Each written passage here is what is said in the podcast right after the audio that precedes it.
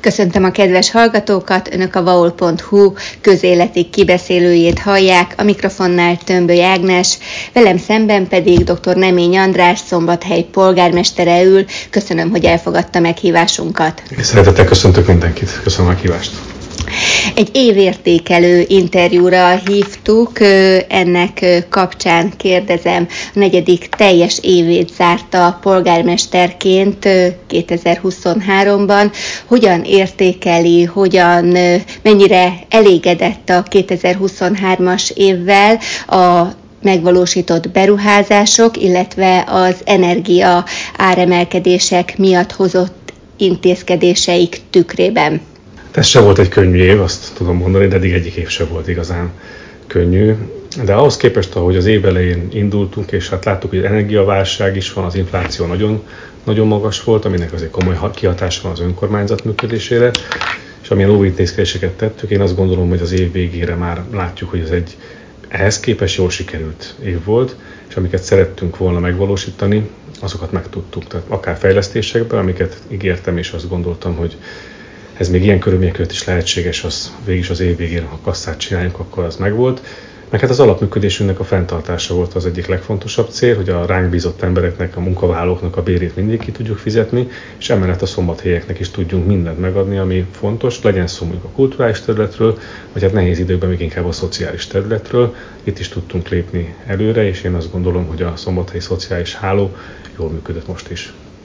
Az év során többször került a figyelem középpontjába a Vasivíz ZRT, illetve a Szova Nonprofit ZRT pénzügyi helyzete. A Vasivíz ZRT esetében a termálfürdő terület részének eladása borzolta a kedélyeket, míg a Szova Nonprofit ZRT esetében egy 700 millió forintos mentővet is jóvá kellett hagyni a közgyűlésnek. Most hogy látja egy cégek helyzetét?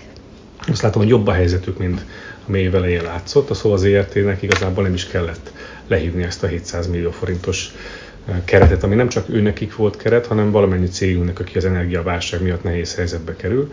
De az év végén azt látjuk, hogy a szó az ERT nem csak, hogy ki tudta ezt gazdálkodni, hanem még a 300 millió forintos naperő, napelem beruházásnak az önerejére is futotta, úgyhogy nehéz körülmények között is sikerült jól gazdálkodni. A Vasi ZRT ez egy másik kérdés, viszont nincs a kezünkbe az irányítás, hisz az ár meghatározó kormány a köz, vízi közműcégeknél, és hát évek óta, ez nem egy utolsó év, évek óta ez egy nagyon komoly probléma, hogy az elvégzett szolgáltatásnak az ellenértékét nem kapják meg a cégek, és egyre inkább minden cég veszteségessé válik. A Vasvíz ZRT esetében ez ilyen 2,4 milliárd forintos veszteséget jelentett volna ebbe az évbe, hogyha nem történt volna bármi változás. És annyi ígéret volt már ebbe a szektorba, hogy majd most lesz emelés, most lesz emelés, és nem történt meg, hogy nem tudtak másképp tervezni, mint hogyha ez nem létezne, hiszen egyetlen egy konkrét számot se kaptak, hogy milyen támogatás érkezhet esetleg be. Ugyanakkor felelősségük van a, a vízi szolgáltatásért, tehát olyan nem történhet, hogy ne jussanak vízhez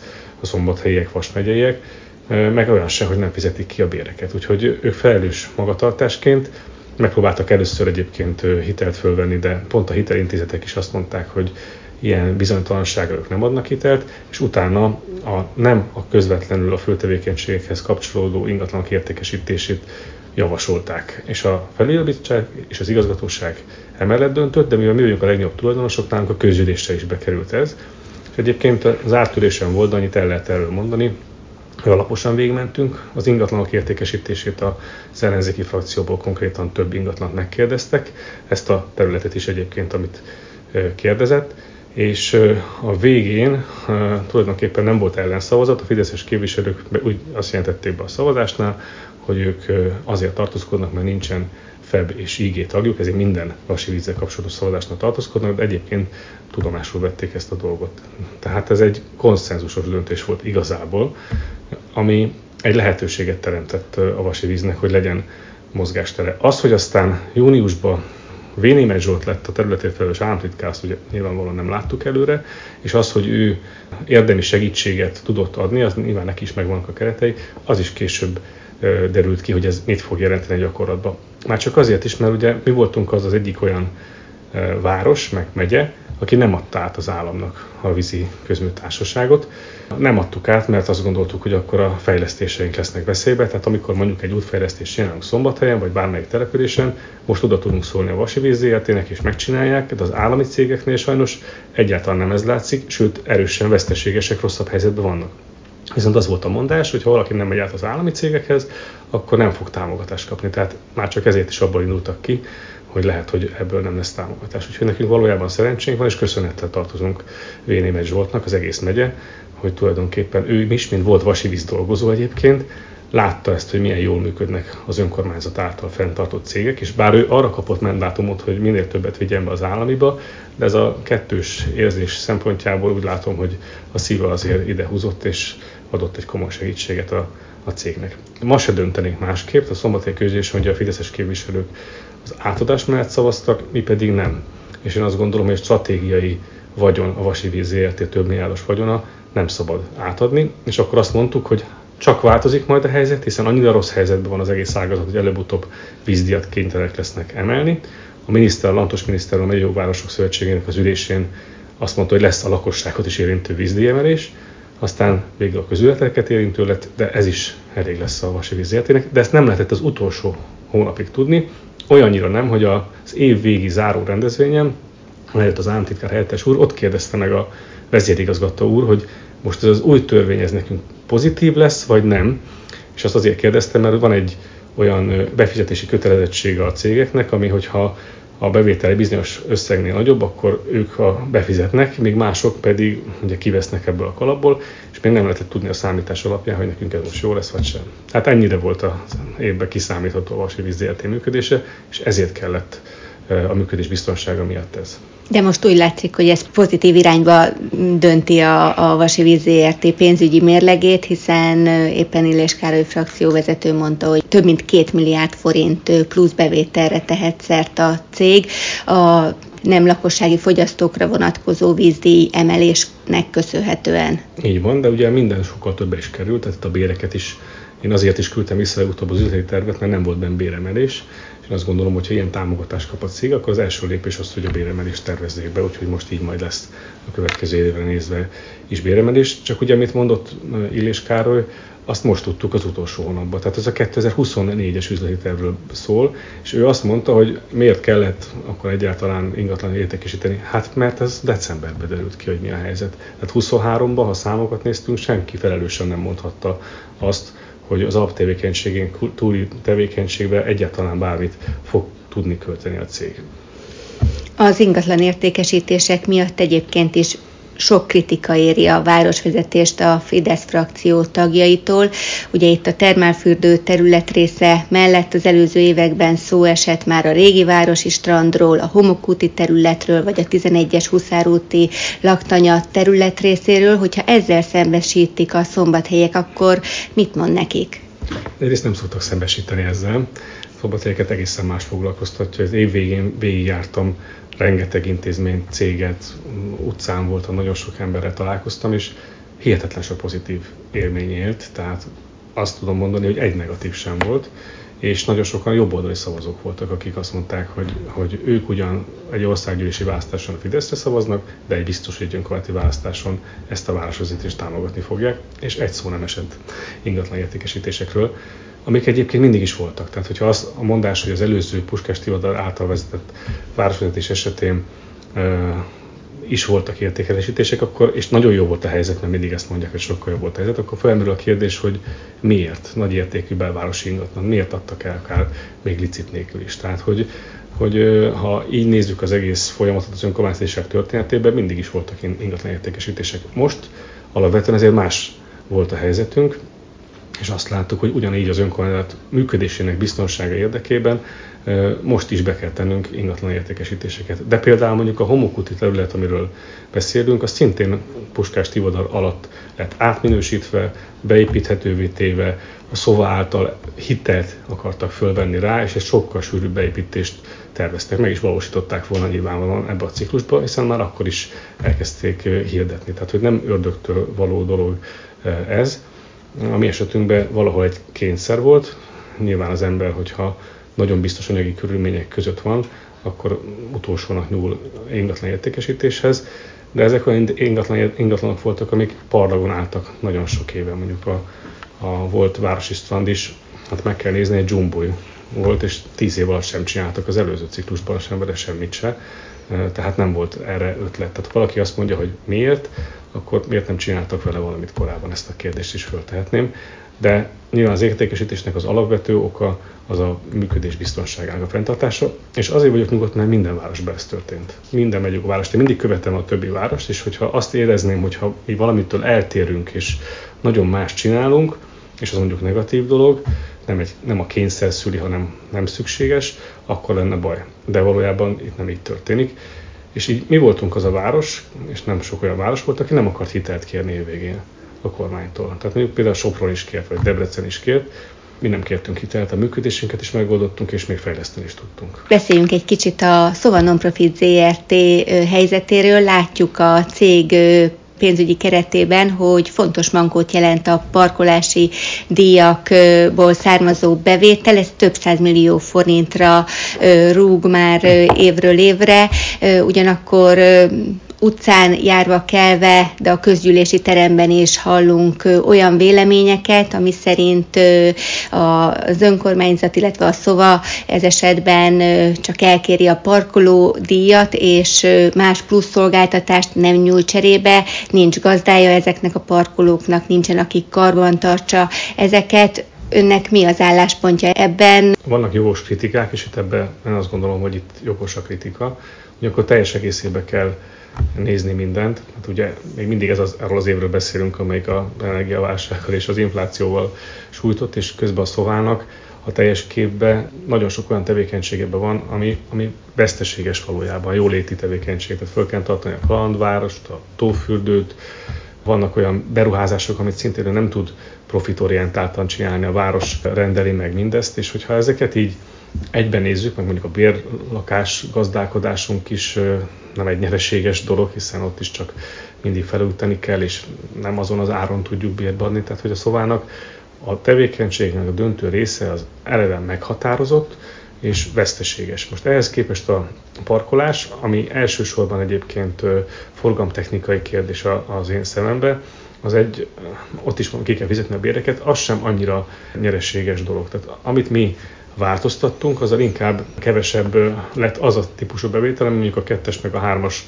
zónában van, hiszen szombathelyen azt tudjuk, hogy a parkolásban igaz, hogy nagyon magas a piros zónának a, a parkolási díja, az 600 forint, ami persze azóta az infláció behozta egyébként ezt, és a többi városok is szépen felzárkoztak. De azt kell tudni, hogy nálunk a sárga és a zöld zónában plusz egy és plusz két óra van a parkolás megkezdéséhez képest. És sokkal olcsóbb is a sárga meg a zöld zóna, mint máshol tehát a kettes meg a hármas zónát. Ha összegészében nézzük a parkolási költségeket, akkor Szombathely az egyik legolcsóbb város. Veszprém az, ami hasonló olcsó város még, és hozzátéve, hogy szombaton nálunk nincs is parkolás, és nagyon sok városban van. Tehát én azt gondolom, hogy összegészében ez egy jó parkolási rendszer. Azt a célt, amit szerettünk volt, kevesebb autó legyen a belvárosban, azt el tudtuk érni. Ugye most egy nagy kérdés, hogy a második parkoló autóknak az ott lakók számára ingyenessé tétele, vagy a 5000 forintos bérlet megvásárlása ért lévő kedvezményes bérletért igénybe vehető lehetőség, az mit fog jelenteni a gyakorlatban, ezt meglátjuk ebbe az évben, hogy ez mennyire ront esetleg a forgási sebességem, és utána majd újra gondoljuk, hogyha ténylegesen, én azt feltételezem különben, hogy nem, mert hogy eddig is megvették a bérletet, vagy a sárga meg a zöld zónába álltak. Egy évre is hozták ezt a döntést. Igaz? E, igen, egy évre, és akkor meglátjuk, mert igazából különböző javaslatok voltak, hogy mekkora összeget kéne kérni. Azt gondoltuk, akkor legyen az, hogy nézzük meg teljesen mit jelent, hogy a kedvezményes, és akkor utána meglátjuk, hogy a másik célunk az ilyenes értelemben hogyan teljesül. Tehát, hogy összefoglalva nagyon sok tevékenység van szobának, ebből van valamennyiresége, de az elosztik bőven az összes többi között, és nyilvánvalóan célunk az, hogy jobbak legyenek a parkolók. Az út, nálam ez az útjárda parkoló felújítási programnak a része, a következő évben jobban rá fogunk erre feküdni. Egész egyszerűen azért, mert hogy a nagyon mostoha időjárási körülmények azok még rosszabbá teszik. Én is itt parkolok, tehát látom. Csak ugye mire költsünk a járdafelújítási programra, ami eddig nem volt, és most 100 millió forintot tettünk be, az útfelújításokra, amiket, amiket megígértünk, és akkor még a parkolókat is építünk, és a régieket is fenn kell tartani. Tehát, hogy, és minden sokkal drágább, a béreket meg kell fizetnünk, 15-20%-kal magasabb béreket kell kigazdálkodni, nem egy könnyű helyzet ez. Ha már parkolókról beszélünk, illetve a parkoló beruházásokról, akkor 2023-ban mennyi új parkoló létesült Szombathelyen, hol tart most az 1000 parkoló program megvalósítása? Nagyságrendileg olyan 80-100 közötti parkoló épült 5-6 helyszínen Szombathelyen, és komoly terveink vannak a, a jövőre nézve is. Tudjuk, hogy hol szeretnénk, ebben nem mennék ebbe előre. És nyilván a TOP programban is egy nagyon nagy összeget tettünk be parkolófelújításra, tehát a ciklus vége, ami nálam ugye október, addigra, hogyha az uniós források ténylegesen megérkeznek, akkor ebben nagyságrendi változást tudunk tenni. Az ezertől még messze vagyok, nem tudok pontos számot mondani, és lehet, hogy a ciklus végére az nem is lesz meg, de sokkal jobban fogunk állni majd. Látszik, hogy ebben a ciklusban rengeteg dolog jött be, probléma és egyebek, és mégis tudtunk sok fejlesztést tenni, de nem minden területen úgy, ahogyan szerettünk volna. És az egy másik kérdés még, hogy a fa például a számomra fontosabb volt, ott már több ezernél tartunk az ezer fa programnál, és az is egy legitim vita, hogy újabb parkolókat kell tenni mindenhova, mert van ahol a lakosságnak az a problémája, vagy éppen, hogy, hogy, hogy, hogy inkább több, több fát és kevesebb parkolót, és kevesebb autót kellene használni. Hát ez a fajta orientálás, ez nem megy könnyen se, senkinek se. Én is abban hiszek, hogy inkább kevesebb autó kellene, de amíg az, adottság, hogy a lakótelepeken ugye nem úgy épültek a lakótelepek, és láthatóan nagyon kevés helyen kéne sok autónak állni, addig megpróbáljuk azokat a helyeket, amiket ténylegesen lehet parkolnak használni, parkolnak kialakítani, ez történt az elmúlt időszakban. Bár mondta, hogy nem szeretne az idei évben tervezett parkoló beruházásokról bővebben beszélni, de azért azt megkérdezem, hogy a Herényi temetőnél tervezett 60 parkolóra lesz-e a költségvetési keretben forrás? Ezt még nem tudom megmondani. Nyilván ott is priorizálunk, hogy mik a fontosabbak és a még fontosabbak. Azért a Kámoni város része most egy útfelújítási programban, és nekem az a prioritás ott. Én hiszek benne, hogy azt a következő évben teljesen meg fogjuk tudni valósítani, és az is egy nagyon minőségi változás. Tehát ott a Vadrózsa, ne felejts utca. Az iskola környékére környékén. beszélek most elsősorban, igen, igen. Ami el is indult már, ugye. A Rumirajki István utcával. Így van, a Rumirajki István utcával. Hát ugye adtam neki egy komoly felelős alpolgármester úr személyében, László Győző személyében. Ő nagyon-nagyon erősen figyelemmel kíséri, én látom a körzet jelenlegi képviselője is, erősen figyelik, megkíséri, ez egy nagyon jó versenynek tűnik. Szerintem a választók lesznek a nyertesei mint hogyha elakadtak volna a söptével közös döntések. 2023-ban volt egy közgyűlési meghívó, aztán azt ugye végül lemondták, nem valósult meg az a közös testületi ülés a két önkormányzat között. Ez most hol tart, illetve mi a helyzet az északi iparterülettel? Söptével ugye azt mondták nekem, mikor a ciklus indult, hogy na ott aztán ővelük aztán biztos nem tudunk semmit se kezdeni, és ezt a Fideszes oldalról mondták, mert hogy olyan sokszor ültek le, és mindig úgy volt, hogy majd lesz belőle valami, aztán sose lett. És ugye nekünk mégiscsak sikerült elérni, hogy Szombathely közigazgatási területe nőjön, ilyen nem volt még Szombathely történetében, a rendszerváltás óta biztos, hogy nem. Tehát nagyobb lett a város területe, mert hogy a mi tulajdonunkban lévő, de egyébként sok tén, közigazgatási területen lévő iparterületek kerültek át hozzánk, egy nagyon nagy nagyságrend, és akkor, amikor ezt megtettük, akkor arra is döntést hoztuk, hogy amikor ez betelik, hogy egy bizonyos mennyiséget elér az értékesítés, akkor indul el a második ütem. Tehát nem volt ebbe kényszerünk, mi szerettük volna az idén előrehozni, de a söpteljék azt mondták, hogy várjuk meg hogy pontosan mi történik, hogy minden fizetés teljesül-e, minden úgy van-e, ahogyan megbeszéltük, és akkor utána, amikor helyzet van, akkor fogunk ebbe lépni. Partneri viszonyban vagyunk, ezt értelemszerűen tudomásul vettük.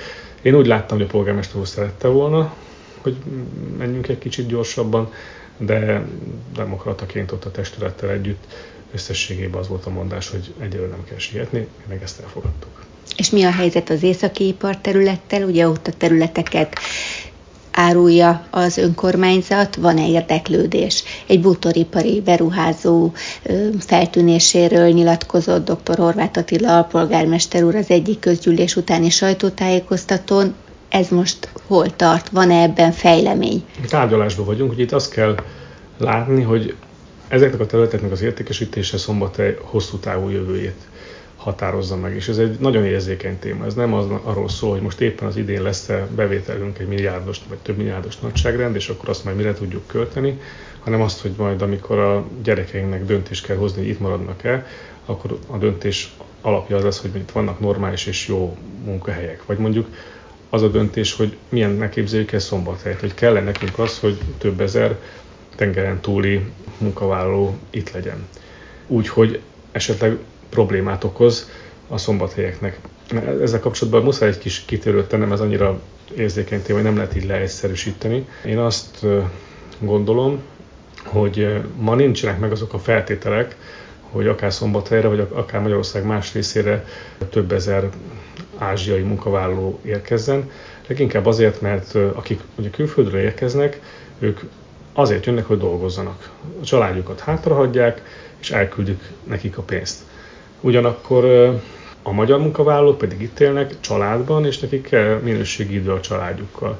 És hát nyilván, hogyha egy munkáltató, és hát azért elég erős kapitalizmus a verseny van a nagy munkáltatók esetében, döntést hoz, hogy kire számít hosszabb távon, akkor a mondjuk a több évre leszerződött munkavállalóját, a külföldit, fogja előnybe részesíteni a magyarral szemben, hogyha van egy kis gazdasági megingás. Tehát az autóipar éppen mondjuk lefele megy, ami ugye azért hullámzik, most éppen jól megy, de volt már rossz, és biztos, hogy lesz is, hiszen ilyen a gazdaság, és le van szerződve több évre külföldi munkavállaló valaki itt altat, ő fizeti a szállását, etet és erre garanciát vállalt, akkor kit fog elküldeni? Hát biztos, hogy nem őket, hanem magyarokat. És van is már ilyen, amikor ezt a helyzetet látjuk. Tehát nekem ezzel ez az igazi problémám, hogy nincs erős szakszervezet, nincs munkavédelem, a törvények nem védik meg a munkavállalókat, és ebben az esetben nem szabad ezt az utat járni. Hogyha ez jól körbe lenne bástyázva garanciákkal, és nem változtatná meg a város szerkezetét, az egy másik helyzet lenne, de ma nem az a mostani felállás. Tehát én azt gondolom, hogy ez egy nagyon érzékeny téma. A másik, hogy nyilván környezetterhelő cégeket nem szeretnénk idehozni. Nagyon tanulságos nekem, hogy nagy vita volt itt szombaton az akkumulátorgyárakkal kapcsolatban, hát ugye Vasnépőben is jelent meg ezzel kapcsolatban cikk. A szombati közgyűlés, amikor ezt föltettem szavazásra, akkor a Fidesz frakció tartózkodott talán, vagy nem szavazott, tehát semmiképpen nem szavazta meg és utána azt kaptuk, hogy ez egy hisztéria keltés, és hogy ilyen nincs is. Egyrészt ugye voltak ilyen érdeklődők, másrészt nem régen, egy két het szavazták meg Tatabányán a fideszes képviselők javaslatára, hogy ne épülhessen Tatabánya környékére akkumulátorgyár. Tehát pont az ellenkezője történt Tatabányán, és úgy, az, úgy pont ezt úgy tették, hogy egyébként Szijjártó miniszter úr javasolta, hogy épüljön. Tehát, hogy most nem az, hogy Tatabányán, hanem egyáltalán ugyanúgy elmondta ott is, mint itt is, hogy ez fontos jó dolog, és hogy nem környezetterhelő. Ehhez képest az ottani fideszes képviselők nyilvánvalóan engedéllyel megtették azt, hogy ellen szavaztak, mert jön a kampány, és láthatóan azzal nem lehet nyerni, hogy valaki támogatja az akkumulátorgyárat. Most akkor mi az igazság ebben a történetben? Én szerintem az igazság ott van, hogy ma nem tudjuk, hogy egy ilyen gyár hosszú távon milyen hatással bírt. Egyszerűen környezetterhelés szempontjából senki nem tudja megmondani el az igazságot. Akkor viszont nem szabad kockáztatni. És itt jön a kép, hogy akkor megpróbálunk másokkal tárgyalni, vannak más érdeklődők, a bútorgyár is, de mint mindenhol itt is lehetnek olyan dolgok, amire esetleg azt mondjuk, hogy ez nem érdek a városnak. Mondjuk itt lehet, hogy éppen több száz méteres épületet kell építeni, és lehet, hogy azt szombathelyek azt nem szeretnék. Tehát, hogy a tárgyalások megfelelő pontján szeretnénk bevonni a szombathelyeket, és azután megmondani, hogy valamire igent vagy nemet mondunk. Ellenpéldaként mondhatom Szegedet, ahol ugye Botka László a polgármester, és sajtóhírek szerint a BID fog oda telepedni, és elektromos járművek mellett úgy néz ki, hogy akkumulátor gyártás is történni fog azon az iparterületen, és azt is látjuk, hogy több milliárd, több 10 milliárd forintos kormánytámogatást kap az önkormányzat a területek kisajátítása, illetve az iparterület előkészítése érdekében. Tehát, hogy látunk ellenpéldát is. én úgy tudom, hogy akkumulátorgyártás nem lesz ott, Potka László azt határozottan cáfolta. Az, hogy mondjuk akkumulátor összeszerelés van, ami nem gyártás, hanem egy összeszerelés, az lehet, hogy más, ezt nem tudom megmondani. És egyébként a tudomásom szerint nem kormányzat vitte oda, sőt a kormányzat akarata ellenére, hanem maga a cég mondta, hogy vagy ott, vagy sehol. Ez volt a mondás. Tehát, hogy ezek a dolgok ö, sokszor a kormányzaton kívül történnek. Szeged döntése és felelőssége, és nyilván nem vagyok információk birtokában, hogy, hogy miért mondanak erre igent. Biztos vagyok benne, hogy Botka Lászlónak megvannak az okai rá, nagyon komoly, rég, legrégebb óta polgármester az ellenzék részéről mindenképpen, és, és biztos, hogy tudja mi jó Szegednek. De engedtessék meg nekem, hogy én meg tudjam, hogy mi jó Szombathelynek. Ha esetleg ebbe tévednék, vagy más gondolnak a szombathelyek, ezt ki tudják fejezni majd július 9-én. Utolsó témánk az utak, járdák állapota. Nem véletlenül hagytam ezt a végére, mert erről végig beszélhettük volna az egész adásidőt. Mindenkinek van tapasztalata, szombathelyi utakon közlekedünk. Mennyit tudott 2023-ban az önkormányzat útfejlesztésekre, javításokra, járdajavításokra, beruházásokra költeni? Tehát kezdeném, hogy az év elején tettem ígéreteket 2023 elején, hogy, hogy milyen komolyabb fejlesztéseket valósítunk meg, mert hogy az utak állapota valóban nagyon rossz, járdáké is, de ez az elmúlt évtizedeknek köszönhető. Tehát érdemi útfelújítás az elmúlt évtizedekben, és akkor most nem csak a Puskás Tivadar ciklusára gondolok, nem volt. És én abba hiszek, hogy teljesen új utakat kell csinálni. Módszeresen, lépésről lépésre, mert ez a kártudásokkal sokra nem megyünk, különösen a téli időszakban nem is lehet érdeme megcsinálni, aztán amikor meg tavasszal egyre nagyobb esőzések vannak, és biztos, hogy így lesz ez a 24-es évben is, akkor meg egyből látszik hirtelen, hogy, hogy milyen rossz az alap, és hogy az egész város egyszer szkátyos, és hát nem kis feladat egyszerre próbálni megoldani mindezt. De az igazi megoldás a teljes útvalítás. És én azt ígértem, hogy a legrosszabb keresztülésünk a Vörösmereti Szentmáton keresztül, és ami egy óriási terület, azt meg tudjuk újítani. Ez meg is történt. Azt ígértem, hogy megújítjuk a körforgalmainkat, itt is ugye kettőt felújítottunk, kettő újat építettünk, ami szerintem hatalmas siker és előrelépés, és sok pozitív visszajelzés van, biztos van persze negatív is, de... A Jégpince útnál történt ugye egy... A Jégpince útnál meg a kórháznál, kórháznál, ahol az orvosok köszönték meg elsőnek, mert mondták nekik ez egészen más minőséget jelent. A Jégpince útnál pedig, hát azóta nem igen volt baleset, nem is tudok róla. Előtte meg minden héten volt szinte baleset. Tehát ez egy, szerintem az is egy nagyon-nagyon fontos szempont, hogy biztonsággal tudjunk haladni. Ugye icipicit lassabban is akár, mert vannak, akik lassabban, vannak, akik gyorsabban tudnak menni, egy körforgalom már csak ilyen, hogy honnan érkezik be az ember, akkor is megéri ez a típusú fejlesztés. És az uniós forrásokat is jól tudtuk használni, sok tárgyalásom volt, nagyon korrekt a területén felelős államtitkár, és így tudtuk betenni a Szőlős utcát, így tudtuk a Károly Robert utcát betenni a Kodár. Én azt gondolom, hogy, hogy jól haladunk ezekkel. Az a visszajelzés egyébként a szombathelyektől, hogy látják, hogy nehezebb a helyzet, kevesebb a pénz, de azt jó helyre fordítjuk. És szerintem ezt az irányt kell továbbvinnünk, és ezt is fogjuk továbbvinni. Tudom, hogy a Csaba utca, meg is ígértem, mindenképpen meg fog újulni, mert hogy az egyik leghasználtabb utca, ugyan lakni ott nem nagyon laknak, de a cégeinkhez az a vezető út, és nagyon rossz állapotban van, és még mondhatnék több mindent is, de az idén majd úgyis ki fog derülni, amikor látjuk teljesen a költségvetést, van nagyon komoly útfejlesztési tervünk az idére, és mind ahogy az uniós forrásokból is 8 milliárdot útfejlesztésre fogunk fordítani, és azt hiszem, hogy ez egy, az lesz az igazi minőségi különbség Szombathelyen a korábbiakhoz képest. És folytatjuk a járdafelítási programunkat is. A 23-as évben 100 millió forintot költöttünk járdafelításra, és nagyon sok helyszínen tudtunk újítani. Hát a leghosszabb szakasz az a Szent Flórián volt itt az év végén, nem csináltunk átadást, meg semmilyen csindandalat, tehát egyszerűen csak elkezdtek használni, elkezdték használni a lakók, amit abból is tudtam, hogy amikor mondjuk például a piacon voltam egy rendezvényen, oda jött hozzám egy néni könnyezbe, hogy ő nem gondolt az ő életében ez meg fog történni, hogy megül az utca, és nagyon boldog, és, és köszöni szépen. Ez a legjobb visszajelzés, amit egy polgármester kaphat. 2024-re mit üzen a szombathelyieknek, milyen gondolatot fogalmazna meg a számukra? Én egy optimista ember vagyok. Én hiszek abban, hogy 2024 az egy jó év lesz, és én azt üzenném, hogy hát nagyon rohanó világban élünk, és mindenki nagyon nehezen lát ki a mindennapi gondokból, de hogyha egy kicsit otthon a családdal tudnak töltekezni, és az igazán fontos dolgokat megtalálni, akkor lesz igazán jó világ. Tehát azt nézzük, ami jó, és kevésbé azt, ami rossz. És ez most minden politikán és egyeben fölül van. Én azt hiszem, hogy tudunk lépni a városba is előre, és én azt kérem akkor inkább így mondom, hogy vegyenek részt a városi programokon minél többen. Nagyon jó programaink lesznek az idén is, és ha így lesz, akkor, akkor még erősebb közösség lesz Szombathely, mert számomra az egyik legfontosabb dolog, hogy a város, mint közösség egyre erősebb, jobb és tartalmasabb legyen, és én hiszem, hogy jó úton járunk ebbe, de még van hová mennünk. Köszönöm szépen a beszélgetést dr. Nemény Andrásnak, Szombathely polgármesterének, hallgatóinknak pedig a megtisztelő figyelmet, hogyha tetszett a podcastunk, lájkolják azt, és ajánlom figyelmükbe más műsorainkat is, azokat Spotify-on is meghallgathatják, de a vaol.hu oldalon a Vasi Podcast linkre kattintva elérhetik.